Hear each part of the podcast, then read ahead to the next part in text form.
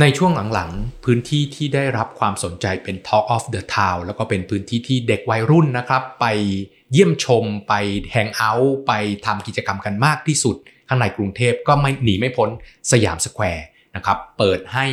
กลายเป็นถนนคนเดินจากเดิมที่รถเคยวิ่ง กลายเป็นถนนคนเดิน กลายเป็นพื้นที่จัดกิจกรรม จัดดนตรี จัดงานอีเวนต์ต่างๆ มากมาย แล้วดึงดูดคนเข้ามาใช้พื้นที่สาธารณะในฐานะพื้นที่กลางเมืองที่มีคุณภาพดี อีกแห่งหนึ่งครับ บรรทัดทองกลายเป็นย่านร้านอาหารที่สำคัญของกรุงเทพมหานคร แต่พื้นที่ 2 พื้นที่นี้ครับ อยู่ในความรับผิดชอบของจุฬาลงกรณ์มหาวิทยาลัย พื้นที่ที่ได้ถูกกำหนดให้เป็นสถาบันการศึกษา ด้วยเหตุอะไร พื้นที่เหล่านี้จึงถูกใช้แบบนี้ และทำไมมันถึงปังขึ้นมา วันนี้จะได้คุยกันครับปลดล็อกความเข้าใจผ่านเสียงของคนเมือง กับรายการ Unlock the City สวัสดีครับท่านผู้ฟังและท่านผู้ชมทุกท่าน ยินดีต้อนรับเข้าสู่รายการ Unlock the City รายการที่จะไปปลดล็อกปรากฏการณ์สถานการณ์และเหตุการณ์ต่างๆ ที่เกี่ยวข้องกับเมือง โดยกุญแจที่มีความเชี่ยวชาญเฉพาะด้าน โดยผมพนิษฐ์ผู้จินดา ภาควิชาการวางแผนภาคและเมืองคณะสถาปัตยกรรมศาสตร์จุฬาลงกรณ์มหาวิทยาลัย วันนี้ภายใต้หัวข้อไขข้อข้องใจกับการจัดการพื้นที่กลางเมืองของจุฬาลงกรณ์มหาวิทยาลัย เราได้รับเกียรติจากท่านรองศาสตราจารย์ ดร จิติศักดิ์ธรรมพรพิราชรองอธิการบดี ด้านการจัดการทรัพย์สินและกายภาพจุฬาลงกรณ์มหาวิทยาลัยหรือที่เรียกว่า PMCU ครับสวัสดีครับอาจารย์จิตติศักดิ์สวัสดีครับอาจารย์สนิทครับครับเอ่อยินดีเป็นอย่างยิ่งที่ให้เกียรติเอ่อกับเราในวันนี้นะครับ มีเรื่องราวที่ต้องคุยกันในพื้นที่ของรัฐมากมายเนอะครับจะพบว่ากรุงเทพมหานครเนี่ยมีพื้นที่ของรัฐอยู่ค่อนข้างเยอะ แล้วก็พื้นที่ของรัฐเนี่ยในสายตาของคนทั่วไปเนี่ยก็ ควรจะถูกใช้งานเพื่อเรื่องของกิจการต่างๆ ของรัฐนะพื้นที่ของรถไฟก็ควรจะใช้เพื่อกิจการรถไฟนะพื้นที่ตัวของกระทรวงสาธารณสุข ก็ควรจะถูกใช้เพื่อสถาบันทางด้านการดูแลสุขภาพเนอะอืมพื้นที่ของตัวของกระทรวงศึกษาก็ควรจะเป็นเรื่องของสถานศึกษา แต่ว่าจริง ๆ แล้วเนี่ยพื้นที่ของของรัฐเนี่ยมีบางส่วนที่ถูกวางแผน เพื่อจะทำให้เกิดรายได้เพื่อมาชดเชยกิจการของรัฐมาตั้งแต่เริ่ม ตัวอย่างเช่น สมัยร 5 นะครับสร้างรถไฟเนี่ยก็คือพระองค์ท่านก็ได้พระราชทานที่ดินตลอดแนวสองข้างเอาไว้ทั้งเป็นเขตทางทั้งเป็นย่านของสถานีที่กินพื้นที่ออกมามากกว่าการใช้งานปกติครับเพื่อที่วัตถุประสงค์ของการมีพื้นที่เหล่านั้น ก็เพื่อจะเอารายได้ จากการพัฒนาที่ดินเนี่ยมาพัฒนาและชดเชยค่ารถไฟ เพราะว่าแน่นอนต้นทุนของรถไฟเทคนิคสูงเนาะแพงมาก ถ้าเกิดคิดตามราคาจริงประชาชนจ่ายไม่ไหวหรอกครับ ก็เลยต้องเอาที่ดินเนี่ยมาเป็นแลนด์แบงค์มาเป็นรายได้ เพื่อทำการเอ่อพัฒนาแล้วก็ลดราคาให้คนไทยจ่ายไหวจุฬาลงกรณ์มหาวิทยาลัยก็เป็นเช่นเดียวกันครับรหกนะครับได้ทรงพระราชทานที่ดินตลอดทั้งแปลงในขนาดใหญ่เอาไว้เนี่ยส่วนหนึ่งเพื่อเป็นเรื่องของสถาบันด้านการศึกษา แต่อีกส่วนหนึ่งเนี่ยก็มีเป้าหมายเพื่อที่จะเอารายได้นะครับจากการพัฒนาที่ดิน มา เอารายได้นั้นมาชดเชยเนาะต้นทุนของการศึกษาเครื่องมือ ค่าจ้างบุคลากรต่างๆเนี่ยแล้วก็ค่าสร้างอาคารค่าดูแลเอ่อเอ่อตัวของสถาบันเนี่ยเพื่อให้สามารถที่จะอยู่ในราคาที่ไม่ว่ายากดีมีจนก็จ่ายไหวครับทีนี้ในช่วงเวลาที่ผ่านมานะครับจุฬาลงกรณ์มหาวิทยาลัยก็แบ่งพื้นที่อย่างชัดเจนเนอะใช่ไหมครับแบ่งเป็นเป็นกี่กี่กี่ส่วนบ้างครับอาจัดจริง ๆ ในพื้นที่จุฬาเนี่ยที่ที่เราเห็นกันอยู่ ในตรงประทุมวันนะครับเพราะเพราะว่าจริง ๆ จุฬามีมีมีพื้นที่ในหลาย ๆ ที่นะครับ จุฬาเนี่ยแบ่งเป็น 3 โซนง่าย ๆ เราจะเข้าใจว่าจุฬามี 2 โซนนะภาพที่เราเห็นก็คือฝั่งการศึกษาเนี่ยชัดเจนที่เป็นที่ตั้งคณะที่ตั้งส่วนของพื้นที่อำนวยการอะไรต่างๆนะครับกับอีกส่วนหนึ่งก็คือพื้นที่พาณิชย์หรือที่หลังๆ เราจะเรียกว่า PMCU นะครับ ก็เป็นพื้นที่ที่ที่ท่านอาจารย์พนิษเข้าใจถูกต้องละนะครับ ก็เป็นพื้นที่หารายได้ แต่มันยังมีพื้นที่อีกส่วนหนึ่งนะครับ ที่ไม่เราเราไม่ค่อยพูดกันชัดนักก็คือพื้นที่ส่วนที่หน่วยราชการอื่นๆยืมใช้นะครับอืมผมยกตัวอย่างเช่น กรมพละศึกษานะครับ ที่เป็นที่ตั้งของสนามกีฬาแห่งชาตินะครับ หรือตัวสถาบันอุเทรนถวายอย่างนี้นะครับหรือว่าสถานีตำรวจปทุมวันเอ่ออันนั้นอันนั้นอาจจะเรียกว่าเรียกได้ว่าเป็นส่วนสาธารณูปการที่เข้ามาตั้งอยู่ในพื้นที่เรานะครับ เพราะว่าตรงนั้นเนี่ยอ่า มีมีลักษณะของการการใช้งานอีกแบบหนึ่งก็คือเราเราพึ่งพาเขาด้วยอืมอืมนะฮะเอ่อก็เรานับรวมว่าพื้นที่ตรงนั้นเนี่ยนั่งยังตั้งอยู่ในพื้นที่โซนพาณิชยกรรมนะครับ หรือพื้นที่หารายได้นั่นแหละนะครับ ทีนี้ลองไล่ไปทีละพื้นที่ที่อยู่ในการดูแลของ PMCU หรือพื้นที่เพื่อเออเชิงของพาณิชยกรรม ครับ สยามสแควร์ตอนผมเด็กอืมๆเป็นตึกแถวเนาะครับ เป็นตึกแถวทั้งหลาย แล้วก็ตอนนั้นเนี่ยจำได้ว่าราคาค่าเช่าแพงมาก แพงมาก แต่จนกระทั่งจุฬาลงกรณ์มหาวิทยาลัยเนี่ยอืมต้องออก leaflet อืมว่าจริง ๆ แล้วเนี่ยตอนนั้นนะค่าเช่าแบบเป็นเป็นแสนจนจุฬาต้องออก leaflet ว่าจริง ๆ แล้วเนี่ยจุฬาเนี่ยแบ่งเป็น 3 เกรดเนอะตึกแถว A B C C เนี่ยได้ 20,000 บาทต่อเดือน A เนี่ยได้แค่50,000ไอ้ที่ไปแบ่งเช่าล็อกเล็ก ๆ ไม่ใช่ทั้งตึกนะไอ้ที่ไอ้ที่ตัวตัวตัวเลขที่บอกว่าได้เท่าไหร่จุจุฬาได้เท่าไหร่ทั้งตึกนะสี่ชั้นนะแต่จริงๆเขาไปสับเลทปล่อยให้เช่ากันแบบล็อกเล็ก ๆ แสนหนึ่งอะไรอย่างเงี้ยม จุฬาถึงกับต้องออกลิฟต์ไม่ได้ได้ขนาดนั้นนะ แต่มันเกิดการเช่าซ้ำนะเช่าอ่าเช่าเช่าช่วงต่อกันไป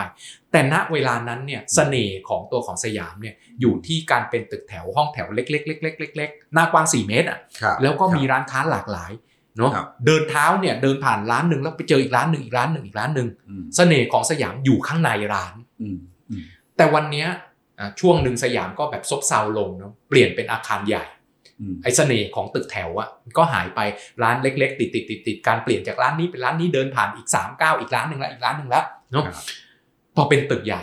เนาะแต่ละบล็อกหรือตึกแถวทิ้ง แล้วก็สร้างตึกใหญ่เสน่ห์ของสยามก็หายไป แต่วันเนี้ยสยามกลับมามีเสน่ห์อีกครั้งอืมจากเดิมเสน่ห์อยู่ข้างในร้าน วันนี้เสน่ห์อยู่ข้างนอกอืมทำไมครับทำไมจึงมีความคิดในการเปลี่ยนตรงนี้ขึ้นมาอืมเดี๋ยวเดี๋ยวผมต้องเล่าต้อง โดนพาดพิงนิดหนึ่งต้องเล่าให้อาจารย์ฟังตรงนี้ก่อนว่า จริงๆตัวตึกแถวของเราเนี่ย ตั้งแต่การพัฒนาตั้งแต่ในอดีตเนี่ยนะฮะมันมีมันมีสองสองเรื่องด้วยกันหนึ่งคือเราสร้างขึ้นมาเนี่ย ผมอาจจะใช้คำว่าเราเรียนแบบสำนักงานจัดการทรัพย์สินสำนักงานทรัพย์สินส่วนพระมหากษัตริย์นะครับ ก็คือสร้างตัวตึกแถวมาเพื่อเก็บค่าเช่า แล้วก็เอาเงินมา แต่ก่อนเราไม่เราเราทำตัวเป็นเหมือนกับมีกระเป๋าคาดเอวอะแล้วก็เดินเก็บค่าเช่าไปเรื่อยๆนะครับทำไมเป็น shophouse shophouse หรือไอ้ตัวตึกแถวเนี่ยเข้ามาเพื่อเป็นการ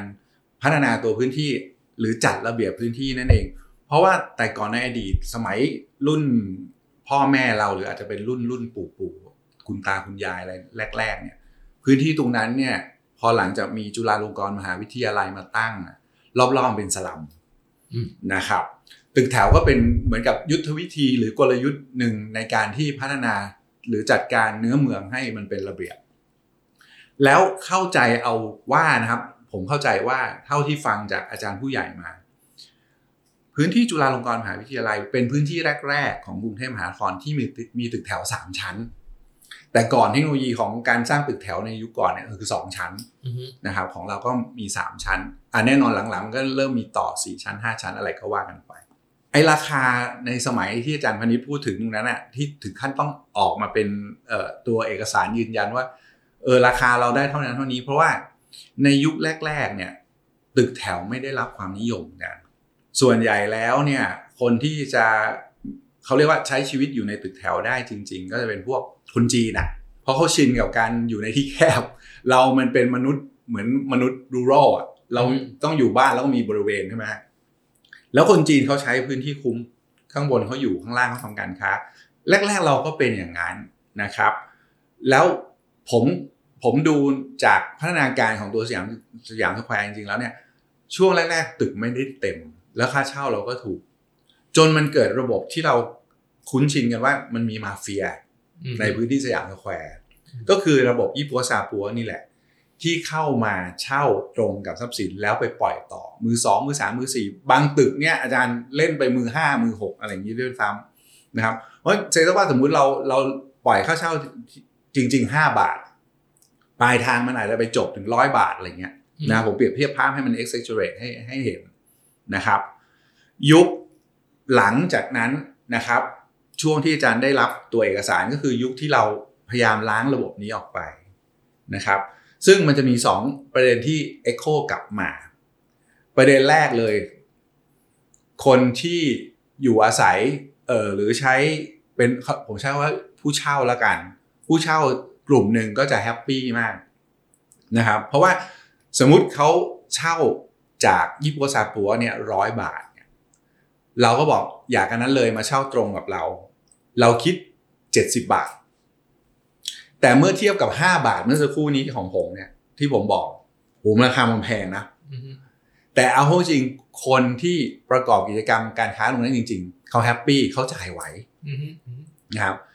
เพราะฉะนั้นมันก็จะมีกลุ่มคนที่เสียเสียประโยชน์ ก็คือยี่ปั๊วซาปั๊วนี่แหละ มันก็จะเป็นภาพที่สะท้อนออกมาในในเสียงเอ็กโคกว้างๆว่า เฮ้ยจุฬาขึ้นค่าเช่าแพงมากเลย แต่เอาจริงตัวเองนั่นแหละ นะครับ เป็นกลุ่มที่เสียประโยชน์นะครับ อันนั้นอันนั้นคือแก้ประเด็นทำความเข้าใจประเด็นของที่อาจารย์พินิจปูไว้ก่อนตอนเบื้องเบื้องเบื้องเบื้องต้นนะครับ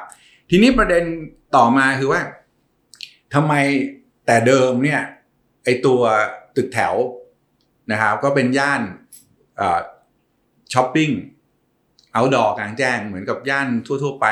ย่านการค้าในสมัยอดีต แล้วมาอยู่ๆมันเกิดเข้ามาเป็นตัวตัวอาคารขนาดใหญ่ จริงๆต้องต้องต้องเรียนอย่างนี้ครับว่า move ที่มันเกิดขึ้นอ่าเป็น move แรกเลย ที่เริ่มมีอาคารขนาดใหญ่หรือห้างสรรพสินค้าขึ้นมาคือห้างมาบุญครองอืมนะครับซึ่งก่อนจะเป็นห้างมังกรก็เป็นชุมชนแออัดถูกต้องอืมนะครับ ก็โซนนั้นก็เป็นชุมชนแออัดเพียงแต่ว่า ก่อนมาบุญครองเนี่ย ถ้าถ้าเรียกว่านอกเหนือจากจากตึกแถวแล้วอะไรเข้ามาเป็นลำดับที่สองก็คือพวกโรงหนังอืมแต่ก่อนอาจารย์จะนึกออกมันมีอ่าสามโรงอ่า นะครับสกาล่าลีโดสยามอืมนะครับอันนั้นคือ move ถัดมาหลังจากที่เราสร้างตึกแถวทำไมเราเอาโรงหนังมา เพราะโรงหนังสมัยก่อนคือมันคือแมกเนตคือพยายามดึงให้คนเข้ามาในย่านอะอันนั้นก็คือกุศโลบาย หรือยุทธวิธีทางการค้าอะไรก็ว่ากันไปนะครับ จริง ๆ เราไม่อยากจะเรียกว่าการค้าเท่าไหร่เพราะพื้นที่เหล่านี้เราก็ไม่ได้มุ่งจะหาผลกำไรอะไรนะครับ มันก็คือเอ่อ วัตถุประสงค์เพื่อจะเอารายได้เนี่ยเข้ามา subsidy หรือเข้ามาสนับสนุนเรื่องกิจการการศึกษานะครับ มาบุญครองเป็นค่ะเป็นเป็นเป็นอาคารใหญ่เป็นเป็นห้างสรรพสินค้าสรรพสินค้าอันแรกที่เข้ามา เข้ามาในยุคไล่เลี่ยกับจริง ๆ แล้วเราช้านะ ฝั่งที่พัฒนาก่อนคือฝั่งตรงข้ามอืมสยามเซ็นเตอร์อะไรพวกนั้นอืมนะครับ พอเข้ามาเสร็จถามว่ามาบุญครองแรกๆ success ไหมผมว่ามันก็ไม่ success อาจารย์คงเดาออกมันมันจริง ๆ รุ่นพวกเราเด็กๆนั่นแหละอืมนะครับ เราก็ยังชินอยู่กับข้างนอกการการช้อปปิ้งข้างนอกส่วนหนึ่งมันเป็นลักษณะวิธีคิดว่าของที่อยู่ในห้างมันแพง อ่า เพราะฉะนั้นซื้อของตามตึกแถวเนี่ยมันมันน่าจะได้ราคาที่ถูกกว่า และขณะเดียวกันสยามสแควร์เนี่ยมันมีความหลากหลายมากนะครับ อาจารย์มีตั้งแต่ร้านอาหาร ร้านเสื้อผ้า สมัยก่อนอาจารย์มีร้านขายเปียโน อาจารย์มีร้านขายแอร์ในสยามสแควร์นะครับ มันปรุงปนกันเยอะมาก ย่านมัน dynamic คนก็สนุกสนานแล้วก็ส่วนหนึ่งผมมองว่าด้วยความที่มันเป็นแหล่งที่มันใกล้มหาวิทยาลัยนะครับ สมัยก่อนจุฬาลงกรณ์มหาวิทยาลัย น่าจะเป็น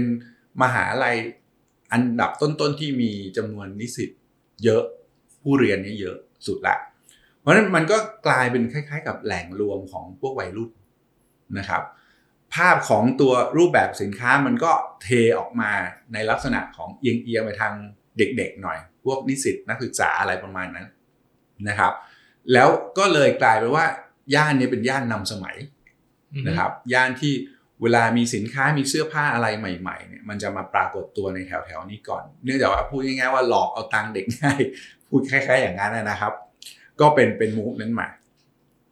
มันก็เดินมาเรื่อยๆนะครับ แต่หลังๆเนี่ยมันก็เริ่มมีห้างสรรพสินค้าเปิดมากขึ้นเรื่อยๆ เปิดมากขึ้นเรื่อยๆ ขณะเดียวกันตัวห้างห้างมาบุญครองเซ็นเตอร์ของเราเนี่ยก็กิจการก็ดีขึ้นด้วยการปรับ strategy ของเขาในการบริหารนะครับเอ่อเทรนด์ของการเดินใน shopping mall มันก็เริ่มเข้ามานะครับ เพราะฉะนั้นก็มียุคหนึ่งที่ ตัวสยามอาจจะบางลงนิดนึงนะครับ แล้วก็คนก็เริ่มเข้าไปเดินห้าง แต่ขณะเดียวกันสิ่งที่เราพยายามปรับตัวในยุคหนึ่งอาจารย์จะนึกออก มันจะเริ่มมีเอ่อเขาเรียกอะไรนะ Center Point อ่านะครับ มี Center Point โบนันซ่ามีห้างในสเกลกลมๆ เล็กๆ ของเราอย่างเงี้ยมานะครับนอกนอกเหนือจากไอ้พวก shopping mall หรือไอ้ตัวเอ่อตึกแถวละ มันก็เริ่มมี พัฒนาการอื่นๆเข้ามาในพื้นที่สยามนะครับ ฝั่งตรงข้ามก็เริ่มเกิดห้างนะครับ ในกรุงเทพมหานครก็เกิดห้างใหญ่ขึ้นมานะครับพอเกิดห้างใหญ่ขึ้นมาสยามกลายเป็นได้รับอานิสงส์ก็คือว่า มันยังกลายเป็นย่านการค้าของสินค้าที่ทันสมัยในลักษณะของ outdoor อยู่นะครับ เราเราใช้คาว่า outdoor shopping district นะครับ ซึ่งมันก็ยังมีเสน่ห์ของความหลากหลาย อาจารย์ยังเห็นอะไรใหม่ ๆ อยู่เห็นไดนามิกการเปลี่ยนการเข้าออกล้มถ่ายตายจากไปนะครับ ผมยกตัวอย่างเทรนด์ที่แต่ก่อนมันชอบมาเกิดในพื้นที่เราคือยกตัวอย่างโรตีบอยอาจารย์นึกออกไหมขนมปังอะไรไม่รู้หอมมากเลยนะมันต้องใช้ที่นี่เป็นที่เปิดเปิดตัวมันต้องเปิดตัวเป็นที่เปิดตัว มันต้องมาอย่างเงี้ยนะครับ เป็นเป็นอย่างนี้เสมอ นะครับ ส่วนหนึ่งอาจจะเพราะว่าถ้าเทียบกับราคาค่าเช่าแล้วเนี่ย มาที่นี่ยังไงมันก็ยังยังยังพอไหวยังถูกกว่านะครับมุมมันก็มาอย่างนี้นะครับจนกระทั่งอ่าหลังๆ โอเค ด้วยอะไรก็ตามคนก็เริ่มนิยมเดินห้างมากกว่าอันไหนแล้วแอร์เย็นนะนะแล้วก็สยามก็เริ่มชัดขึ้นมาในตัว positioning ของเขาก็คือว่ากลายเป็นแหล่งวัยรุ่นแหละนะครับ ถ้าคนสูงอายุจะมาคือ เราก็คงจะรู้ว่ามาส่งลูก หมายความว่าอะไร มีอยู่ยุคหนึ่งที่สยามผันตัวเองเป็นแหล่งโรงเรียนติวตอนนี้ก็ยังมีอยู่ใช่ไหมตอนนี้เนี่ยผมถ้าปัจจุบันที่เรากำลังคุยอยู่เนี่ย ผมต้องเรียนว่ามันล้มหายตายจากไปแล้วนะครับ อันนี้อาจจะเล่าเลยไปนิดนึงก็เนื่องจากโควิดเข้ามาเนี่ย แล้วลักษณะของการเรียนการสอนออนไลน์อะ มัน work นะฮะทำให้รูปแบบของการเรียนที่แบบว่าต้องดิ้นรนไปที่โรงเรียนติวแล้วนั่งให้อาจารย์เลคเชอร์เนี่ยเฮ้ยมันไม่จำเป็นละ ผมยกตัวอย่างอย่างสมมติลูกอาจารย์อยากเรียนภาษาเกาหลีเนี่ยผมเป็นดีลกับอาจารย์ที่เป็นคนเกาหลีอยู่ประเทศเกาหลีเลย แล้วเขาสอนออนไลน์มานะครับเพราะฉะนั้นปัจจุบันต้องเรียนอย่างนี้ว่าโรงเรียนติวที่ยังรอดอยู่ได้เนี่ยไม่ใช่การสอนเป็นฝูงๆนะผมใช้คำนี้ เป็นลักษณะของการติวเตอร์กลุ่มเล็ก ๆ หรือตัวต่อตัว ซึ่งมันก็กระทบกิจการของโรงเรียนติว ตรงนี้ตรงที่ว่า อย่างสมมุติผมเป็นเจ้าของตึกปล่อยให้อาจารย์เช่าเพื่อทำโรงเรียนติว เขาไม่ได้ต้องการพื้นที่ใหญ่เหมือนเดิมแล้วเขาต้องการแค่เหมือนออฟฟิศเล็ก ๆ เพื่อจะ manage ไอ้พวกระบบ อะไรต่างๆ เหล่านี้ หรือตัวกิจการเล็กๆน้อยๆเท่านั้นเองแสดงว่าแสดงว่าสิ่งที่ผ่านมาทั้งหมดของตัวของสยามสแควร์คือการเปลี่ยนแปลงตามสถานการณ์ของหรือว่าวิถีของคนที่เปลี่ยนแปลงไป โดยเฉพาะยิ่งกลุ่มวัยรุ่น ครับ ก็ตอนนี้ก็เห็นภาพชัดเจนว่าอย่างเช่น โรงเรียนกวดวิชาตึกวิทยกิตติ์เรียกว่าหงอยมากเลย เพราะว่าโรงเรียนกวดวิชาล้มหายใจจากล้มหายใจจากครับ แสดงว่าตอนที่ตอนนี้ที่สยามเปลี่ยนตัวเองมาอยู่ข้างนอกมากขึ้น ปิดถนนไม่ให้รถวิ่งจัดอีเวนต์ในช่วงเย็นหรือช่วงของของวันหยุดก็คือตอบสนองกับวิถีของคนที่ต้องการแบบนั้น จริง ๆ ต้องต้องเรียนอย่างนี้จันมันเป็นมันผมผมใช้คำว่าใช่และไม่นะครับ คือคำว่าใช่ก็คือว่า โอเคเราเราอยากคง character ของ เออเขาเรียกว่าย่านย่านย่านการค้าที่เป็นลักษณะของตัวตึกแถวหรือ shophouse ที่เป็น outdoor เด็กๆเขาเรียกสยามร้อนนะฮะยังอยากคง character นี้ไว้อยู่ เพียงแต่ว่า แต่ว่าไม่ก็ไม่ก็ไม่ต้องคงความร้อนไว้ได้ไหมมันเย็นขึ้นได้ไหมนี่ไงผมกำลังพูดประเด็นนี้ เพียงแต่ว่าเรากำลังคิดกันอยู่ว่าไอไอการคีบไว้มันมันเหมือนต้องฉีดฟอร์มาลีนแช่ไว้หรือเปล่านะฮะ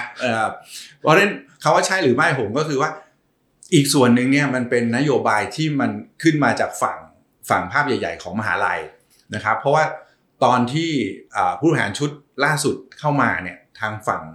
สำนักงานจัดการทุนสินเนี่ยนำเอาแนวคิดในเรื่องของ Smart City เข้ามา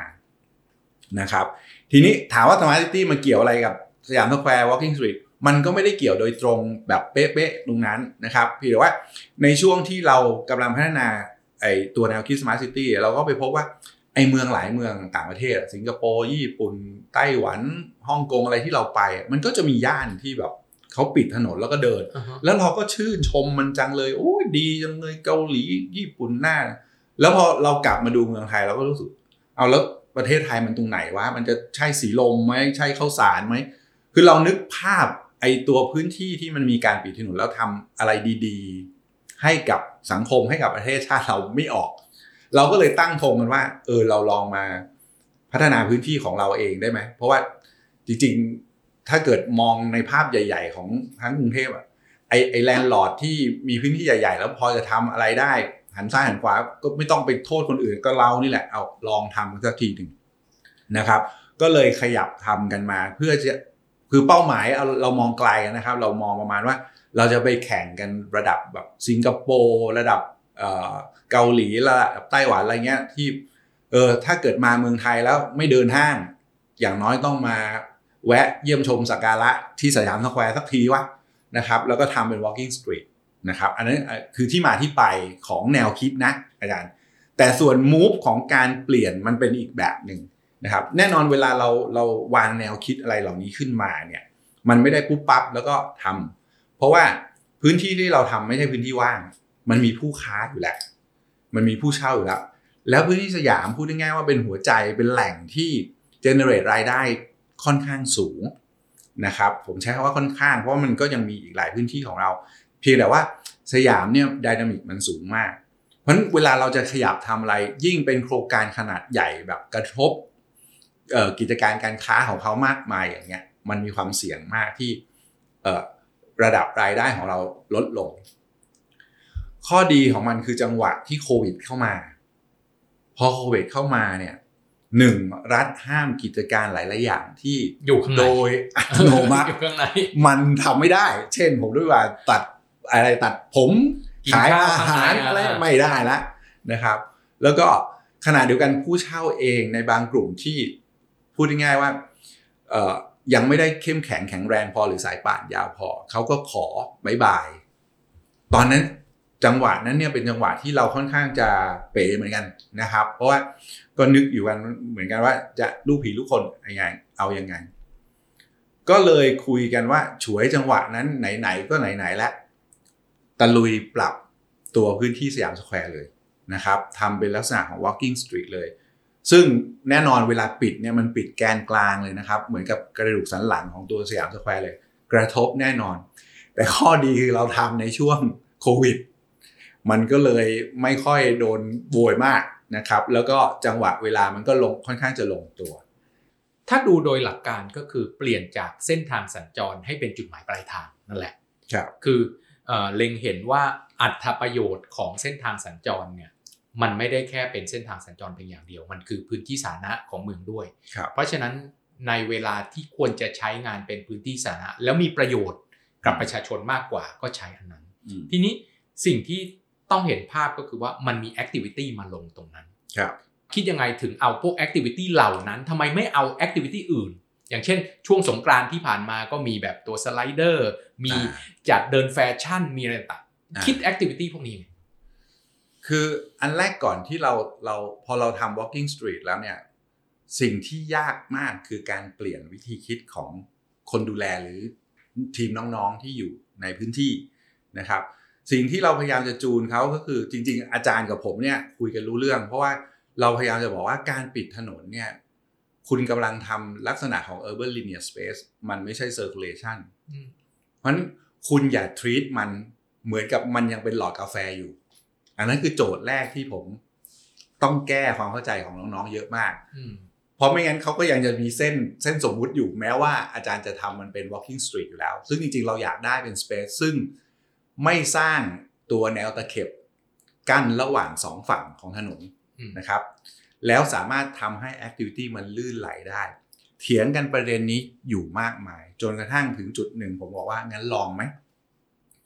เอา activity ที่เหมือนกับ street performance มาลง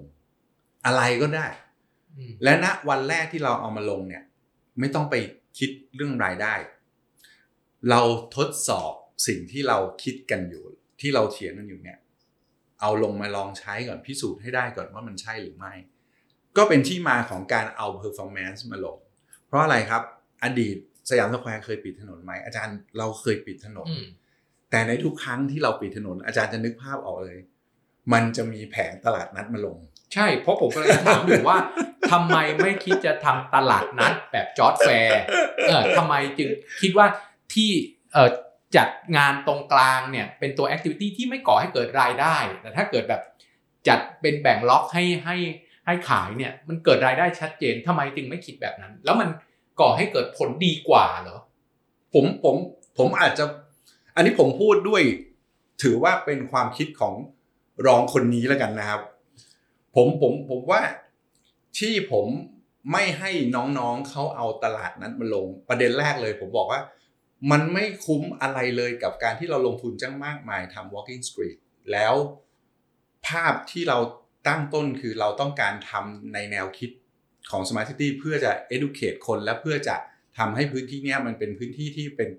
destination อันหนึ่งในระดับชาตินะครับเพราะฉะนั้นมันไม่คุ้มเลยพอคุณทำเสร็จคุณก็มาตั้งแผงขาย อันนั้นคืออันอันแรกนะครับประเด็นที่สองผมมองว่าเราซาดิสเนาะเราพยายามรบกับแผง หาบเร่แผงลอยที่อยู่รอบๆสยามสแควร์กว่าเราจะคลีนตรงนั้นได้เนี่ย โอ้โห เลือดตาแทบกระเด็นอาจารย์ต้องใช้คำนั้นนะครับ แล้วอยู่ๆเราก็ดึงเอาหาบเล่แผงลอยเข้ามาอยู่ในพื้นที่เรากว่าอย่างกว่าจะเคลียร์ออกไปกว่าจะได้เคลียร์ต้องออกเอาได้กลับมาอีก เอากลับมาอีกทำไมผมใช้คำนั้น เพราะว่าอาจารย์ครับตึก SQ1 หรือตึกอะไรต่างๆ ในพื้นที่เราหรืออีเวนตัวห้องแถวเราเนี่ย ก็ยังไม่ได้เต็มร้อยเปอร์เซ็นต์อืมฮึอาจารย์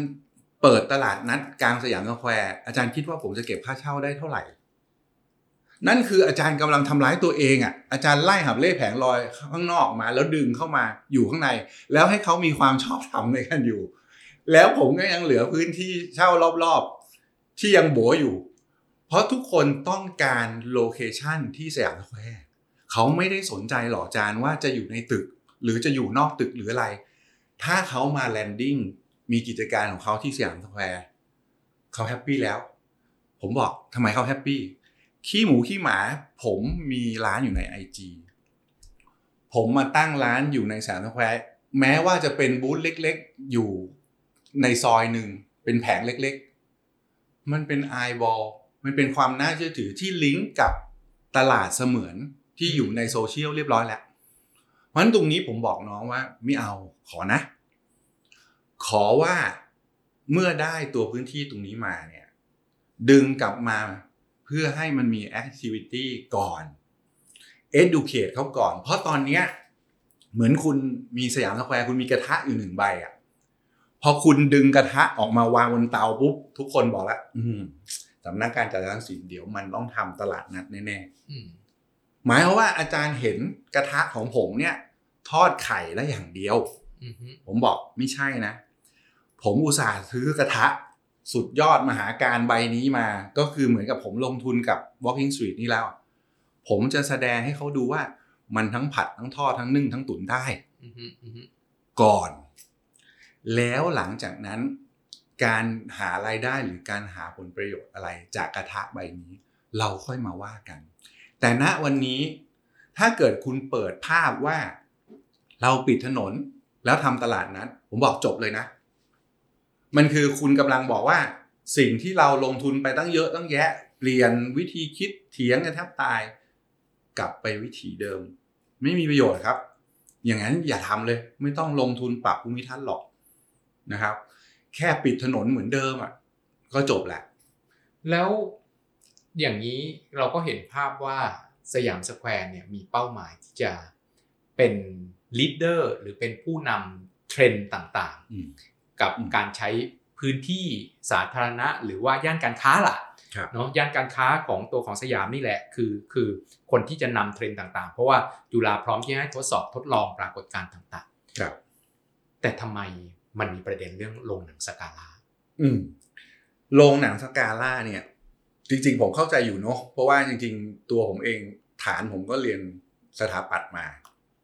ก็เห็นเห็นถึงคุณค่าของทุกตัวอาคารเก่านะครับ ทีนี้ความยากของเขาคืออะไรนะครับ ผมเปรียบเทียบภาพอย่างนี้เหมือนกันนะครับ คล้าย ๆกับว่า ที่บ้านเนี่ยมีผู้สูงอายุอ่าเซซว่ามีคุณแม่อยู่คนหนึ่งคุณแม่ก็ป่วยๆออดๆแอดแล้วก็มีลูกชายอยู่คนหนึ่งดูแล ไอพี่น้องอีกสองสามคนก็ไปอยู่แยกบ้าน วันดีคือดี คุณแม่ก็ติดเตียง แล้วก็เริ่มไม่ฟังก์ชันแล้วเอาพูดง่าย ๆ ว่าท่านใกล้จะตายแล้วล่ะ ไอคนที่ดูแลก็บอกว่าถอดปลั๊กเถอะท่านทรมานแล้วอืมคราวนี้พี่น้องทุกคนมาลุมกระทืบอืมอืมลุมใหญ่เลย ผมก็บอกว่า เฮ้ย ที่ผ่านมา ฉันเนี่ย ดูแลแม่คนนี้ ฉันเสียตังค์ให้ ฉันออกค่ายาค่ารักษาพยาบาล ฉันพยายามจะกายภาพนู่นนี่นั่นพ วกเธอไปอยู่ไหนมาเนี่ย พอวันดีคือดีคุณแม่ไม่ไหวแล้ว ฉันสงสารแล้ว ฉันไม่โอเคแล้ว เอาละพวกคุณมา ลุมกระหน่ำไม่ได้นะมึกตกภาพคือยังไงจารย์สกาล่าเป็นโรงหนัง ผมถามว่ามันมีความสำคัญไหม ในเชิงประวัติศาสตร์มีความสำคัญแน่นอนนะครับ แล้วก็ถ้าเรามองในในในด้านวิชาการในเชิงสถาปัตยกรรม นะครับ เรื่องของการอนุรักษ์แน่นอน แต่กลับมาโลกแห่งความเป็นจริง พื้นที่ตรงเนี้ยปัจจุบันเนี่ยโรงหนังในสเกลนี้อาจารย์มันไม่รอดแล้วนะอ่าโรงหนังถูกไหมที่เป็นสเกลแบบห้าร้อยที่นั่ง up อย่างเงี้ยเป็นนะครับแล้วเป็นโรงหนัง stand alone เนี่ยคุณไม่รอดแล้วล่ะมันไม่รอดแล้วล่ะนะครับ เพราะฉะนั้นคำถามของเราณเดวันที่เราคุยกันเรื่องสกาล่าเราเชิญผู้ประกอบการหลายเจ้า ทั้งภาครัฐ และเอกชนเข้ามาคุย ทุกคนที่ที่โวยวายอะผมใช้คำนี้นะครับ ว่าอยากให้เราอนุรักษ์เราฟังนะอาจารย์แล้วเราก็พยายามหาทางออกนะครับ เราพยายามคุยถึงขั้นว่า คุณก็ช่วยกับผู้ผู้ที่ดูแลเดิมเนี่ยช่วยดูแลแล้วก็บริหารจัดการเพื่อให้มันเกิดรายได้เพื่อมาจ่ายเราให้พอสิอืมเรายินดีที่จะ freeze อยู่ไม่ขึ้น ค่าเช่าไม่เปลี่ยนแปลง condition อะไร แต่พอเอาเข้าจริงพอพอถึงจุดที่ต้องตัดสินใจ ทุกคน หนีไม่หมด เหมือนภาพที่เมื่อเมื่อสักครู่นี้ผมกำลังพูดว่าอืมเอออืมไม่ไม่ได้นะต้องเก็บท่านไว้เนี่ยนะครับ คือคือแสดงว่าก็บอกว่าใครเห็นคุณค่า คนนั้นก็ควรจะเข้ามาสิเป็นข้ามาคนช่วยลยเป็นคนช่วยกันใช่นะคุณอาจจะไม่ได้ช่วยช่วยช่วยทั้งหมดแต่คุณต้องมาช่วยกัน ให้ให้มันยังคงคุณค่าอยู่ได้ ไม่ใช่บอกว่าถูกต้องบอกเปล่าเปล่าว่าเฮ้ยต้องเก็บไว้ต้องเก็บไว้แล้วต้นทุนในการเก็บและอื่นๆนะคุณไม่แบกรับเลยใช่ แล้วแล้วคุณก็เป็นกองเชียร์ถือปอมปอมเชียร์อยู่อย่างเดียวอ่าฮะและไอ้คนที่เขาแบกกันสู้กัน คุณก็ไม่ได้เข้ามามีส่วนรับผิดชอบอะไร คือแสดงว่าในในมุมของจุฬาก็บอกว่า แน่นอนว่ามันมีคอสในการดูดูแลถูกต้องแล้วก็โรงหนังสกาล่าต่อให้ใครเห็นคุณค่ายังไงก็ตาม โดยหลักการแล้วมันก็ไม่ได้มีคุณค่าขนาดที่รัฐบาลจะบอกว่ามันคืออาคารสำคัญของของชาติขาดมันไม่ไม่ไม่ได้อะเนาะมันมันคล้ายๆอย่างนั้นอาจารย์เพียงแต่ว่าเราก็พูดดัง ๆ แบบนั้นไม่ได้เพราะว่าคุณค่ามันก็แล้วแต่คนที่จะมองอ่าอ่าถูกไหมฮะแต่แน่นอนผมอย่างที่ผมเรียนในฐานะที่เป็นเอ่อเด็ก สถาปัตย์คนหนึ่งก็มองก็เห็นแหละว่ามันสำคัญ แต่เมื่อเอามาเทียบกับสถานการณ์ปัจจุบันกับเวในอนาคตที่มันจะอยู่ยั้งยืนยงรอดไปเนี่ยกับสิ่งซึ่งถ้าอาจารย์ดูนะวันนั้นเนี่ยมาบุญครอง หอศิลป์กรุงเทพ สยามดิสและก้อนเน่าๆอะไรไม่รู้ของฝั่งทรัพย์สิน โดยมีโรงหนังสกาล่าวางอยู่ในตำแหน่งเนี้ยคำถามก็คือ เราจะทำยังไงกับมัน อันนั้นคือการตัดสินใจกันเออผมชอบหลักการนี้นะ เพราะว่าจริง ๆ แล้วมันคือคงเป็นปัญหาใหญ่ ๆ ของทุกเมืองเนาะครับก็คือผมคิดว่าถ้าใครเห็นคุณค่าอะไรสักอย่างหนึ่งอะคุณก็ควรจะเป็นคนที่ช่วยกันครับดูแลคุณค่านั้นครับเนาะไม่ครับไม่ใช่บอกว่าทุกอย่างมันมีคุณค่าหมด แล้วคนอื่นรับผิดชอบไปสิครับ แล้วแล้วตรงนี้ผมต้องเสริมอาจารย์ด้วยว่า เวลาเห็นคุณค่าไม่ใช่วันแรก ถ่ายรูปตัดริบบิ้นยิ้มคำถามคือสิ่งที่คุณจะทำคุณต้องคอมมิตนะว่าคุณจะดูแลต่อไปเรื่อยเรื่อยๆด้วย คือมันมันไม่ใช่แค่ว่าอาคารนี้อยู่แค่แค่วันเดียว ถูกต้องมันอาต้อจางรอยู่ย์ตลอดไปมีค่าน้ำค่าไฟถูกค่าต้องบำรุงรักษาอะไรต่างถูๆกอีต้กองมากมายใช่ในฐานะตัวของอาคารเก่าด้วยนะใช่อาคารใช่เก่าที่แบบเหมือนรถเหมือนตัวรถเก่าอะถ้าคุณจะเก็บรถเก่าเก็บรถโฟล์กเก่าสักคันหนึ่งคุณก็ต้องดูแลมันในฐานะของของเก่าอะครับ ถูกต้องครับนะฮะเพราะประเด็นอย่างที่ผมเคาน์เตอร์กลับไปหรือถามกลับไป ไม่ได้ใจร้ายนะอาจารย์แต่ด้วย fact ก็คือว่า ณ day one สมมุติคุณได้ระดมทุนมาได้ก้อนหนึ่ง แล้วก็มาจัดการปัญหาเรื่องค่าใช้จ่ายหนี้สินอะไรต่างๆนาของของสกาล่าเสร็จไปปุ๊บ หลังจากนั้นคุณจะดูแลหรือ maintain เขาอย่างไร มันไม่ใช่ตรงนั้นจบแล้วแล้วก็ยังโยนกลับมา งั้นจุฬาก็ว่าไปต่อ แต่จุฬาห้ามทำอะไรกับมันนะ ผมว่าในทางนี้มันก็ไม่ค่อยแฟร์กันเหมือนกันอือฮึนะครับทีนี้ไม่ได้มีแค่ข้างในสยามจะมีอีครักบอันหนึ่งที่เป็น Talk of the Town เช่นกัน ก็ครับคือถนนบรรทัดทอง ผมเห็นความพยายามของทางจุฬาล้มลุกคลุกคลานมานะพูดพูดตรงๆ เพราะว่าเดิมเนี่ย มันถูกเรียกว่าย่านหลังสนามกีฬา ตรงนั้นเนี่ยอืมแล้วก็เมื่อก่อนก็เป็นตึกแถว เช่นกัน แล้วก็มีอุปกรณ์กีฬาเนาะทุอืกมคนจะมาซื้อเสื้อผ้าอุปกรณ์กีฬาต้องมาซื้อที่นี่แหละอืมเนาะแล้วมันก็เริ่มซบเซาลงเอ่อร้านขายอุปกรณ์กีฬาในห้างก็เข้ามาแทนแทนที่ แต่ว่าก็มีโครงการที่จะเอาพวกนี้กลับมาภายใต้โครงการ Stadium One อืมแต่ Stadium One ก็ไม่ success อืมแต่กลับกลายเป็นว่าการเป็น ไม่ถสันกนเซสในฐานะกีฬาอ่าไม่ success ในฐานะเรื่องของกีฬาตอนอืมเปิดมาใหม่ๆเนี่ยครับก็มีร้านอุปกรณ์กีฬามาอยู่เยอะ วันนี้ก็ล้มหายตายจากไป และครับถูกแทนที่ด้วยสิ่งที่ฮิตกว่าก็คือย่านร้านอาหารเออเพราะอะไรบรรทัดทองจึงกลายเป็นย่านร้านอาหารขึ้นมาได้ซึ่งเมื่อก่อนก็ไม่ได้เป็นย่านร้านอาหารนะ เมื่อก่อนเป็นแบบเชียงเชียงกงอะส่วนต่อขยายจากตัวของเชียงเชียงกงนะอะถ้าพ้นจาก ย่านขายไอ้เสื้อผ้ากีฬาออของที่เกี่ยวข้องกับเรื่องของกีฬาไปถัดไปก็เป็นพวกขายเครื่องมือขายอะไรต่างๆแล้วเอ้ยร้านอาหารมายังไงแล้วโคตร success เลยทำไมอะผมผมผมตอบอาจารย์หลาย ๆ เรื่องอย่างนี้ไออันหนึ่งเนี่ยนะครับอย่างเรื่องเชียงกงหรือว่าแม้แต่เรื่องของย่านสปอร์ตย่านย่านเสื้อผ้ากีฬาเนี่ยจริง ๆ มันล้มหายตายจากไปหลายประเด็นกัน อ่าสมมุติอย่างเชียงกงเนี่ยผมตอบได้ด้วย activity ของมันกับเรื่องโลจิสติกเนี่ยมันตายของมันเอง แต่ก่อนสมัยสมัยอาจารย์กับผมเป็นนิสิตหรืออาจจะอยู่มัธยมเนี่ยอาจารย์ย่านเชียงกงเนี่ยมันเป็นย่านขายเอ่อเครื่องยนต์เก่าหรือพวกอะไหล่รถ เวลาเขาเปลี่ยนอะไหล่รถอาจารย์นึกออกไหมอืมเอาโฟล์คลิฟต์มาปุ๊บไอ้รถที่จะเปลี่ยนก็จอดคาอยู่กลางถนนแหละ แล้วก็ยกเปลี่ยนนั่นแหะพออาจารย์มาเห็นมันกำลังยกเปลี่ยน ก็ต้องไปซอยอื่นก็ละไปซอยอื่นละไม่ได้เดือดร้อน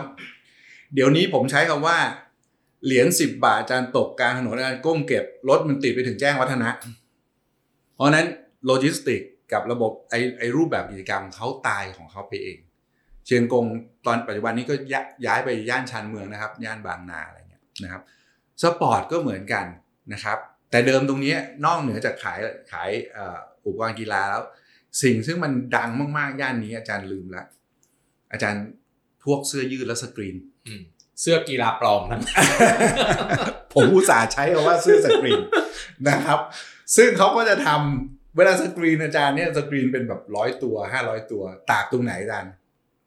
อาจารย์ก็เรียงกันเต็มถนนเต็มฟุตบาทนั่นแหละ ใช่ไหมครับ อาจารย์เสร็จปุ๊บพอขึงเสร็จสกรีน อาจารย์ก็แขวนตากเพื่อให้สีสกรีนแห้งก็เรียงกันหน้าบ้านเต็มไปหมดเพราะฉะนั้นมันทำไม่ได้นะครับ ตัวพื้นที่มันก็ไม่ได้เอื้อ แต่แล้วอีกอย่างหนึ่งผมว่าเทรนด์ของตัวเสื้อผ้า ไม่รู้ว่าหลังๆ เด็กติดแบรนด์หรือเปล่า ของปลอมมันขายไม่ค่อยได้นะมันมันกลายเป็นอีกแบบหนึ่งแล้วก็ หรือ even แบรนด์ไทยที่ที่ยังอยู่นะฮะผมขออนุญาตอ้างอย่างอย่างแกรนด์สปอร์ตหรือว่าอะไรอย่างเงี้ยเขาก็ยังขายได้อยู่ประมาณหนึ่งนะครับ แต่ถามว่าโซนนี้หายไปเลยหรือเปล่าไม่ไม่ได้หายแต่ว่ามันลดสเกลลงนะครับ มันก็ยังอยู่ในโซน ถัดมาจากแถวแถวถนนจุฬาซอย12 เรายังเรียกว่าเป็น sport zone อยู่ ทีนี้สเตเดียมวันเนี่ยถ้าอาจารย์ถาม ผมก็ต้องเรียนตรงๆว่ามันเป็นความแปลกใจของผู้ผู้เริ่มโครงการและผู้ให้สัมปทานโครงการเช่นเดียวกันนะครับ ตรงนั้นจริงๆ ตาม Master Plan มันเป็น Transition Project นะครับ ใน Master Plan จริงหัวมุม บริเวณนั้นเนี่ยจะขึ้นเป็นตัวอาคาร Office บวก Retail นะครับ ถ้าตาม Master Plan ที่วางไว้สักประมาณ 8 ปีที่แล้วนะครับ เพียงแต่ว่าในช่วง transition ที่เราดูสถานการณ์ เวลาเวลาเราจะทำโปรเจกต์อะไรเนี่ยมันมี master plan คุมอยู่แน่ๆ แต่ว่า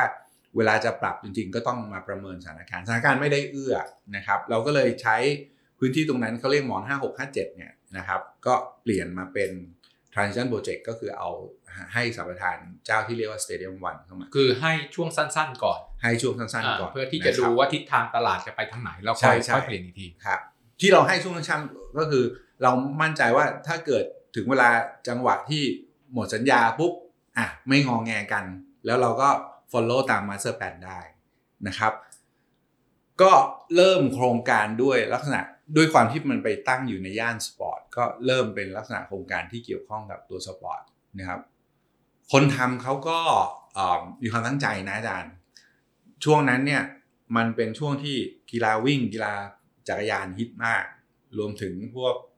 แอโรบิกโยคะอะไรต่างๆ ผมจำได้ว่าเขามีโปรแกรมถึงขั้นคุณเจนนี่ก็เคยมานำนำเต้นแอโรบิกอะไรอย่างเงี้ยนะครับ ตรงนั้น แต่ ด้วยเหตุใดก็ตาม เราก็ไม่เข้าใจเหมือนกัน มันอาจจะจังหวะเวลาเลยก็ไม่รู้นะครับปรากฏว่ากิจการที่เกี่ยวกับเรื่องของกีฬาไม่ success ไม่ success ทีนี้พอไม่ success ปุ๊บเนี่ยก็มีการปรับแผนกันมีการพูดคุยหารือต่อรองกันนะครับส่วนหนึ่งก็คือว่าถ้ากิจการกีฬายังสามารถ run ไปได้เนี่ยมันต้องหากิจการ basic อื่น ๆ เข้ามา support เพื่อให้สามารถมีรายได้ในเชิงของค่าเช่า หมายถึงเจ้าสัมปทานนะฮะเขาเขาเขาได้รายได้ส่วนนั้น สิ่งที่ง่ายที่สุดมันก็คือเป็นพวกร้านอาหาร ทีนี้อาจารย์ก็ทราบอยู่แล้วสามย่านบรรทัดทองมันมีร้านอาหารที่เป็นเจ้าเก่าๆอยู่แล้วอืมอืมนะครับ เพราะฉะนั้นพอถ้าเกิดเอาอาหารอะไรมาก็ไม่รู้ อนาคตไม่รุ่งแน่ๆทางผู้รับสัมปทานเขาก็เก่งอะเขาก็ ไปหาร้านใหม่ๆ ร้านเจ้าดัง ๆ จากที่อื่นๆมาเข้ามาลงนะครับ ก็ปรากฏว่าได้รับเสียงตอบรับที่ดี ส่วนหนึ่งผมเดาว่าหนึ่งมันเปิดดึกอืมสองมันมีที่จอดรถอืมผมยกตัวอย่างบางเจ้าเนี่ยมาจากในย่านชัยนาทาวน์ย่านเยาวราชเนี่ย ถ้าอาจารย์ตะลุยเข้าไปอาจารย์ก็หาที่จอดรถไม่ได้ ช่วงนั้นก็นะครับ มันก็จังหวะก็ดีนะครับ สุดท้ายมันก็บูมขึ้นมา กลายเป็นว่า จากที่เราเริ่มต้นเป็นสปอร์ต สุดท้ายมันก็มา end up กลายเป็นย่านอาหารนะครับ แล้วก็พอส่วนหนึ่งของการพัฒนาที่มันเกิดขึ้นคือมันเป็น move ในช่วงที่โซเชียลมีเดียมีกำลังมากๆนะครับเพราะฉะนั้นพอคนมาปุ๊บเนี่ยถ่ายรูปไปโพสต์ไปลง IG ลง Facebook LINE มันก็เหมือนกับการโปรโมทไปโดยอ้อมไปโดยปริยายนะครับผมยกตัวอย่างอย่างร้านร้านขนมป้าวันเนี่ยนะครับ ป้าวันหรือป้าเดือนนะผมจำไม่ผิดที่ลิซ่าเขามา แล้วก็ถ่ายรูปแชะลงไปแล้วไปลงเนี่ยร้านนั้นเนี่ย ผมกินตั้งแต่สมัยเรียนนะอาจารย์ ออกประตูรั้วจุฬาไปเป็นร้านเล็ก ๆ แต่ก่อนก็ไม่ได้ขายไอ้ไอ้ขนมหวานหลาย ๆ อย่างแบบนี้หรอกมีขนมถั่วเขียวต้มน้ำตาลมีอะไรอยู่ไม่กี่อย่างอะนะครับ แล้วพอบรรทัดทองมีการพัฒนาแกก็ มีคนมากินมากขึ้นรายได้เยอะขึ้นแกก็ขยายร้าน โป๊ะเดียวลิซ่าเดินผ่านถ่ายรูปแชะเดียวเท่านั้น โอ้โห ไปไกลเลยนะครับเพราะฉะนั้นมันมันมีหลายหลาย factor ที่มันเข้ามา แล้วทำให้จังหวะของตัวบรรทัดทองเนี่ยมันเดินไปได้นะครับับ ทีนี้ย้ายมาพระรามสี่พระรามสี่ครับก็เป็นอะพื้นที่จุฬาก็พระรามสี่มันเกิดคำถามใหญ่ ๆ อยู่คำถามหนึ่งว่า โครงการเมกะโปรเจกต์สองอัน จามจุรีสแควร์อือฮึกับสามย่านมิตรทาวน์อืมทำไมสามย่านมิตรทาวน์ปัง จามจุรีสแควร์แทบเอาตัวไม่รอดทั้งที่ตั้งอยู่ตรงข้ามกัน แทบไม่ต่างกันเลย ต้องบอกอย่างนี้ว่าเอิ่มลักษณะของโครงการเนี่ย สิ่งแรกเลยที่จามจุรีสแควร์แพ้แบบสู้ไม่ได้ คือความใหม่ดันอันนี้ไม่ได้พูดเองนะ เพราะว่าจริง ๆ แล้ว สำหรับคนในวัยวัยผมว่าเริ่มจะสูงอายุเนี่ย ผมผมเฉยๆแต่ผมก็จะไปถามประมาณอายุเด็กๆ มัธยมนิสิตอะไรต่างๆ คนที่กลุ่มที่ไปที่สามย่านมิตรทาวน์นะครับ สิ่งที่เขาตอบมาก่อนเลยก็คือ อาจารย์ก็มันใหม่กว่านะ อันนั้นก็คืออันหนึ่งนะครับ อันที่สองเนี่ยอาจารย์จะสังเกตว่าร้านที่สามย่านมิตรทาวเนี่ยมา เป็นเป็นร้านที่พูดง่ายๆว่าถูกใจวัยรุ่นนะครับ เพราะฉะนั้นพอมันมาตั้งอยู่ตรงเนี้ย มันมันก็ดึงกลุ่มวัยรุ่น เข้าไปในตัวห้างเขาเยอะ มีอยู่ช่วงหนึ่งเขาจะพูดว่าถ้าอยากเดินเล่นน่ะก็มาเดินสามย่านมิตรทาวน์ แต่ถ้าอยากหาของกินก็ไปฝั่งจามจุรีสแควร์นะครับ แต่พอไปสักพักหนึ่งมันมันมันมันเริ่มไม่ใช่ละนะครับ เพราะว่าฝั่งจามจุรีสแควร์หนึ่งเนี่ยมันมันก็ผมใช้ว่า ตัวดีไซน์มันก็ไม่ไม่ค่อยตอบโจทย์มาตั้งแต่แรกสองมันก็คือเริ่มเก่าแล้วนะครับสามความหลากหลายของประเภทของอาหารหรือร้านค้าเนี่ยมันก็ค่อนข้างจะไม่ไม่ค่อยหลากหลาย ไม่ค่อยตรงใจอะไรเท่าไหร่ประมาณนี้นี่อืมผมเคยเจอกับตัวเองครั้งหนึ่งเนาะวันเสาร์นี่แหละ ผมมีนัดคุยกับลูกค้าข้างในสยามครับแล้วบอกว่าทั้งผมและลูกค้าเนี่ยหาที่จอดรถไม่ได้ รถติดมากอืมผมก็คิดว่าเออไหนๆก็วนรถกันอยู่แถวนี้แล้ว ไป อ่าย้ายไปจับย้ายไปจามจุรีสแควร์แล้วแล้วกันพวกคงพอหาที่จอดได้บ้างอืมปรากฏว่าพอวนมา ไม่มีรถจอดเลยครับ ว่างครับ ว่างเมื่อเทียบกับสยามผมตกใจมากว่า คือคิดว่าเออคงต้องวนหาที่จอดบ้างแต่มันคงยังพอมีเนอะไม่แน่นเท่ากันเลยแต่นี่คือไม่มีเลยอะอืมอาจารย์ถ้าเกิดพูดถึงเรื่องที่จอดเนี่ย ฝั่งตรงข้ามเนี่ยเขาให้เอ่อที่จอดฟรีอะไรเงี้ยสี่ชั่วโมงอะไรเงี้ยนะฮะ ก็ก็เป็นเป็น strategy ในการบริหารความต่างเรื่องของเงื่อนไขรายได้อะไรก็ว่ากันไปนะครับ อีกอย่างหนึ่งเนี่ยเอ่อถ้าเทียบกันแล้วเนี่ยฝั่งจามจุรีสแควร์ข้างล่างอาจารย์มี MRT แล้วมันมุดปุ๊บมันขึ้นมาที่ในห้างเลยอืมคืออาจารย์อาจจะบอกว่าสยามสแควร์ก็เหมือนกันนะ มันก็มีแพลตฟอร์มที่มันเชื่อมกับ SQ1 ไอ้สยามสแควร์วันแต่จริงๆมันไม่ไม่เหมือนนะอาจารย์เพราะว่าตรงนั้นจริงๆเนี่ยเอ่อ ในช่วงที่มัน move มันเยอะๆ มันจะมีสองสอง move ที่มาคือมา BTS กับขับรถเข้าไปนะครับแต่ฝั่งฝั่งจามจุรีสแควร์เนี่ยถ้าออฟฟิศไม่ทำงานส่วนใหญ่แล้วไม่ค่อยมีใครเอารถเข้ามานะครับ ส่วนใหญ่จะมาตัวรถไฟฟ้าใต้ดินนะครับ มันก็จะเป็นมูฟแปลกๆอย่างนั้นทีนี้พอมองเห็นพื้นที่แบบนี้แล้วเนี่ยทุกคนถาม ทุกคนฝากถามมาอืมจุฬารวยมากเลยใช่ไหมครับไม่ชอบคำถามนี้เลยเบื่อมากนะครับ ผมผมเคยพูดเปรียบเทียบภาพแล้วถือว่า คือ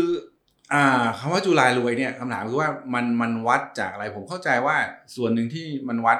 ออกมาภาพเป็นจุฬารวยก็คือ กิจการอย่างสยามสแควร์นี่แหละนะครับเพียงแต่ว่าเอ่อปัจจุบัน ถ้าอาจารย์มองสยามสแควร์ไม่ได้โดดเด่นหรือว่าชัดเจนเหมือนจากในอดีตแล้วนะครับ มีเจ้าใหญ่ๆ มีย่านใหญ่ๆ อะไรในเชิงการค้าเกิดขึ้นมาเยอะแยะนะครับ ผมพยายามเปรียบเทียบว่าพื้นที่ของจุฬาเนี่ยมีค่ามากๆมูลค่านะครับมันมันมีมูลค่าสูงมากเพราะมันเป็นเป็นพื้นที่ดินแปลงใหญ่อยู่กลางเมือง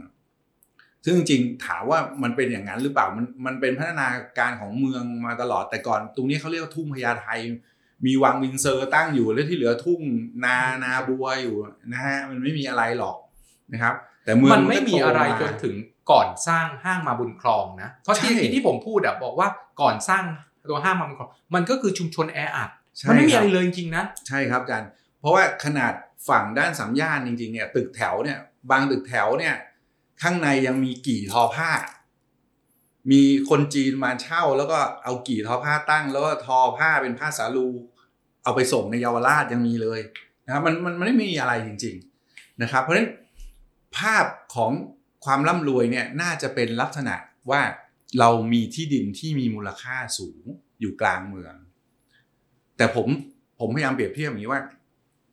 ที่ดินที่มีมูลค่าสูงอยู่กลางเมือง เวลาจะทำอะไรเนี่ย มันไม่ไม่เหมือนเอกชน เอกชน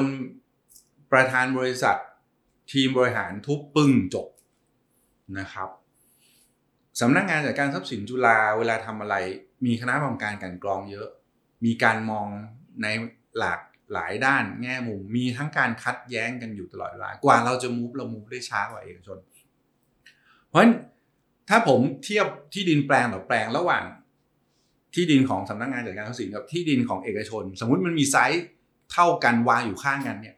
ผมว่าเราขยับตัวช้าโอกาสเราช้ากว่าเยอะ แสดงว่าอาจารย์บอกว่า มูลค่าที่ดินของจุฬาเนี่ยสูงในกระดาษ แต่ในโลกแห่งความเป็นจริงเนี่ย ไม่ได้สูงขนาดนั้น มูลค่าที่ดินสูง แต่เราเอาไปทำประโยชน์อะไร ได้เยอะมากมายเหมือนกับที่ หลาย ๆ คนจินตนาการว่าเรารวยขนาดนั้นผมบอกว่าไม่ใช่ เรามีเพื่อนเยอะอืมเราขอ ที่ดินเราเหมือน ผมใช้ว่าเหมือนเป็นกะลาทองคำคือเครื่องมือทำมาหากิน และแพงมากเลย แต่มันไม่ใช่เครื่องมือทำมาหากินที่อาจารย์จะไปชงเชงทำอะไรได้เหมือนกับเอกชน ส่วนใหญ่แล้วเราต้องไปขอความร่วมมือ เราต้องขอความอนุเคราะห์ เราต้องขอความเมตตาจากคนอื่นเข้ามา แสดงว่าสิ่งที่ผมผมคิดตามอาจารย์นะแล้วก็คิดว่า เออ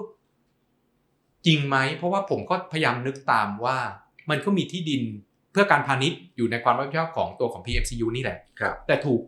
ใช้อย่างต่ำกว่ามูลค่าเนี่ยค่อนข้างเยอะมากไม่ว่าจะเป็นตัวของสนามสุขเนาะถูกต้องครับจุฬาให้ทำสวนจุฬาร้อยร้อยปีครับ เนาะครับ ถนนข้างในจุฬาเนี่ยมีความถี่มากกว่าพื้นที่ข้างนอกครับ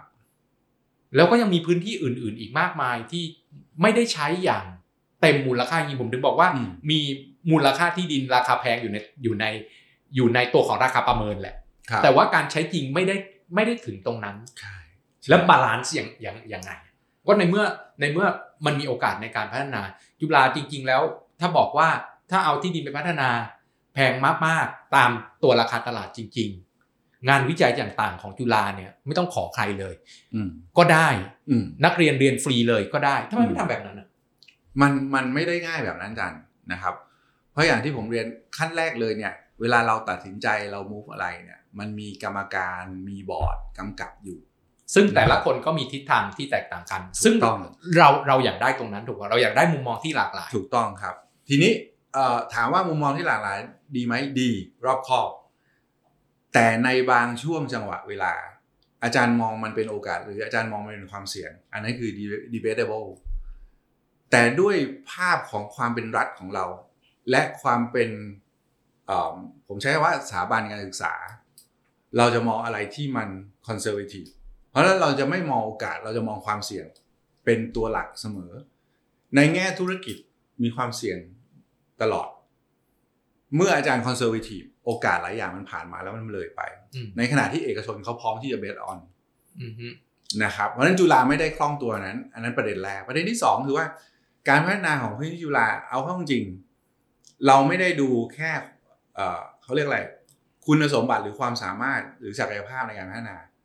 เราดูจังหวะเวลาโอกาสด้วย เพราะว่าถ้าเกิดเอ่ออาจารย์ดูจริงๆเนี่ย FAR ที่เราได้เนี่ย เราใช้ไม่ถึงครึ่งมันเลยด้วยซ้ำอืมแต่ด้วยขนาดไม่ถึงครึ่งนี้แล้วก็ก็ก็เหนื่อยแล้วอาจารย์ ในการหาผู้เช่าหรือหาคนสนใจเข้ามาเข้ามาบริหารจัดการเข้ามาเข้ามาสัมปทานเออต่อจะถามว่าตอนนี้เต็มยังหมายความว่าที่มีอยู่รวมถึงแปลงที่ยังแปลงที่ยังไม่ได้ทำนะครับ รู้สึกว่าดีมานมันเต็มแล้วป่ะทำมากกว่านี้ไหวไหวไหมผมผมใช้คำว่านี้ว่ามันยังมี underuse asset คือส่วนซึ่งเรามีอยู่แล้ว แต่เรายังไม่ได้ดึงเอาศักยภาพมันออกมาใช้อีกพอสมควรนะครับผมยกตัวอย่างเช่น อาคารแถวในบางอาคารเนี่ยเเราไม่ได้แบบผู้เช่าคนที่แล้วออกไปคนใหม่เข้ามาเลย มันก็มีช่วง transition บางครั้ง transition ไปนานๆเข้าตึกมันก็โทรมนะครับหรืออย่างพื้นที่ผมยกตัวอย่างอย่างไม่ต้องเป็น walking street อย่างเดียวอย่าง open space หลาย ๆ อันที่เกิดขึ้นหรือมีอยู่ เราไม่ได้นึกว่ามันเป็นมูลค่าหรือเอามาใช้ประโยชน์ สร้างให้เกิดทั้งคุณค่าหรือมูลค่าได้เราก็มองข้ามมันไปผมยกตัวอย่างอย่างอย่างถนนอุทยานอย่างนี้เป็นต้นนะครับ หรือ inner court ในหลาย ๆ พื้นที่อย่างสันเจ้าพุทธโจอะไรเงี้ยนะครับ ซึ่งหลัง ๆ เราพยายามจะเอาพื้นที่เหล่านี้หรือเอาของที่เรามีอยู่แล้วมา utilize ไม่ใช่คิดแต่ว่าจะเปิดโครงการใหม่อย่างเดียวนะครับ ก็พยายามรันลักษณะอย่างนั้นอยู่ ซึ่งผมเชื่อว่าถ้าเราดึงเอาศักยภาพของของที่เรามีอยู่มาใช้อย่างเต็มที่เนี่ยตรงนี้ก็ค่อนข้างจะช่วยในในเชิงของรายได้ได้พอสมควรนะครับอืมคำถามสุดท้ายละพื้นที่ที่มีความขัดแย้งครับเนอะไม่ว่าจะเป็นอาทิตย์แล้วก็พูดถึงตัวโรงหนังสกาล่าแล้วอืมศาลเจ้าแม่ทับทิมอืมหรือแม้กระทั่งการย้ายออกที่ต้องย้ายออกของคนที่เคยอยู่มาก่อน แล้วเขาต้องย้ายออกไปเนี่ยครับถ้าจะ balance ตรงนี้กันยังไง ผมต้องถามในลักษณะของคำว่า balance ของอาจารย์เนี่ยนะครับ คือเอ่อจุฬานี่เป็นเป็นภาพของประชาคม สิ่งที่เรามองเรามองเป็นประชาคมคำว่าประชาคมหลักๆ ประชากรหลักของเราก็คืออะไรอาจารย์นิสิตบุคลากร แต่จริงๆแล้วมันมีคนอีกกลุ่มหนึ่งในพื้นที่ที่อยู่รอบๆ นะครับก็คือพื้นที่พาณิชย์ของเรา และรอบๆก็คือชุมชนที่อยู่รอบๆของเรานะครับเวลามันมันมันเกิดการพัฒนาแน่นอนมันไปแตะของเก่าของเดิมอยู่นะครับมันก็จะมีการเปลี่ยนแปลงนะครับ กระบวนการของการเปลี่ยนแปลงมันมีมันมีทั้งผมใช้ว่าทั้งนิติศาสตร์และรัฐศาสตร์ แน่นอนไอ้พวกพื้นที่ที่อยู่ในโซนพาณิชย์เนี่ย มันมีสัญญาเช่ามีระเบียบมีเงื่อนไขอะไรชัดเจนถูกไหมฮะพอเวลาหมดสัญญาปุ๊บเราจะเปลี่ยนแปลงอะเราก็ใช้นิติศาสตร์เข้าไป แต่ในบางพื้นที่ยกอย่างอาจารย์พูดในเรื่องของสัญญาแม่รับทิมอย่างเงี้ยนะครับ แน่นอนเราเราไม่เราทำอย่างนั้นไม่ได้อยู่ละแต่มันมีมูฟของการเปลี่ยนแปลงในเชิงของสังคมศาสตร์ด้วยนะครับศาลเจ้าแม่ทับทิมที่มีประเด็นเนี่ยผมสามารถบอกได้เลยว่า เรามี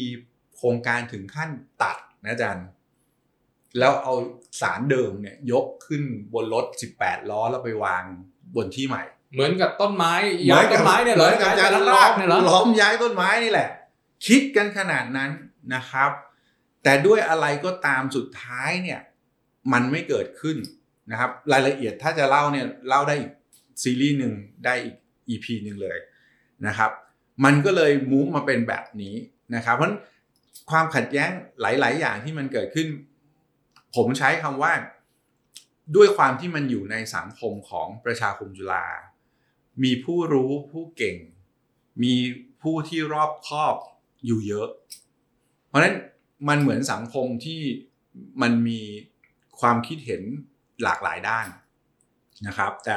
พอสุดท้ายเมื่อเกิดการตัดสินใจแน่นอนมันมีกลุ่มที่พอใจกับกลุ่มที่ไม่พอใจอยู่ละ นะครับเราก็พยายาม balance ตรงนี้ให้มันได้มากที่สุด สิ่งที่เราไม่อยากจะเกิดขึ้นเลยก็คือว่า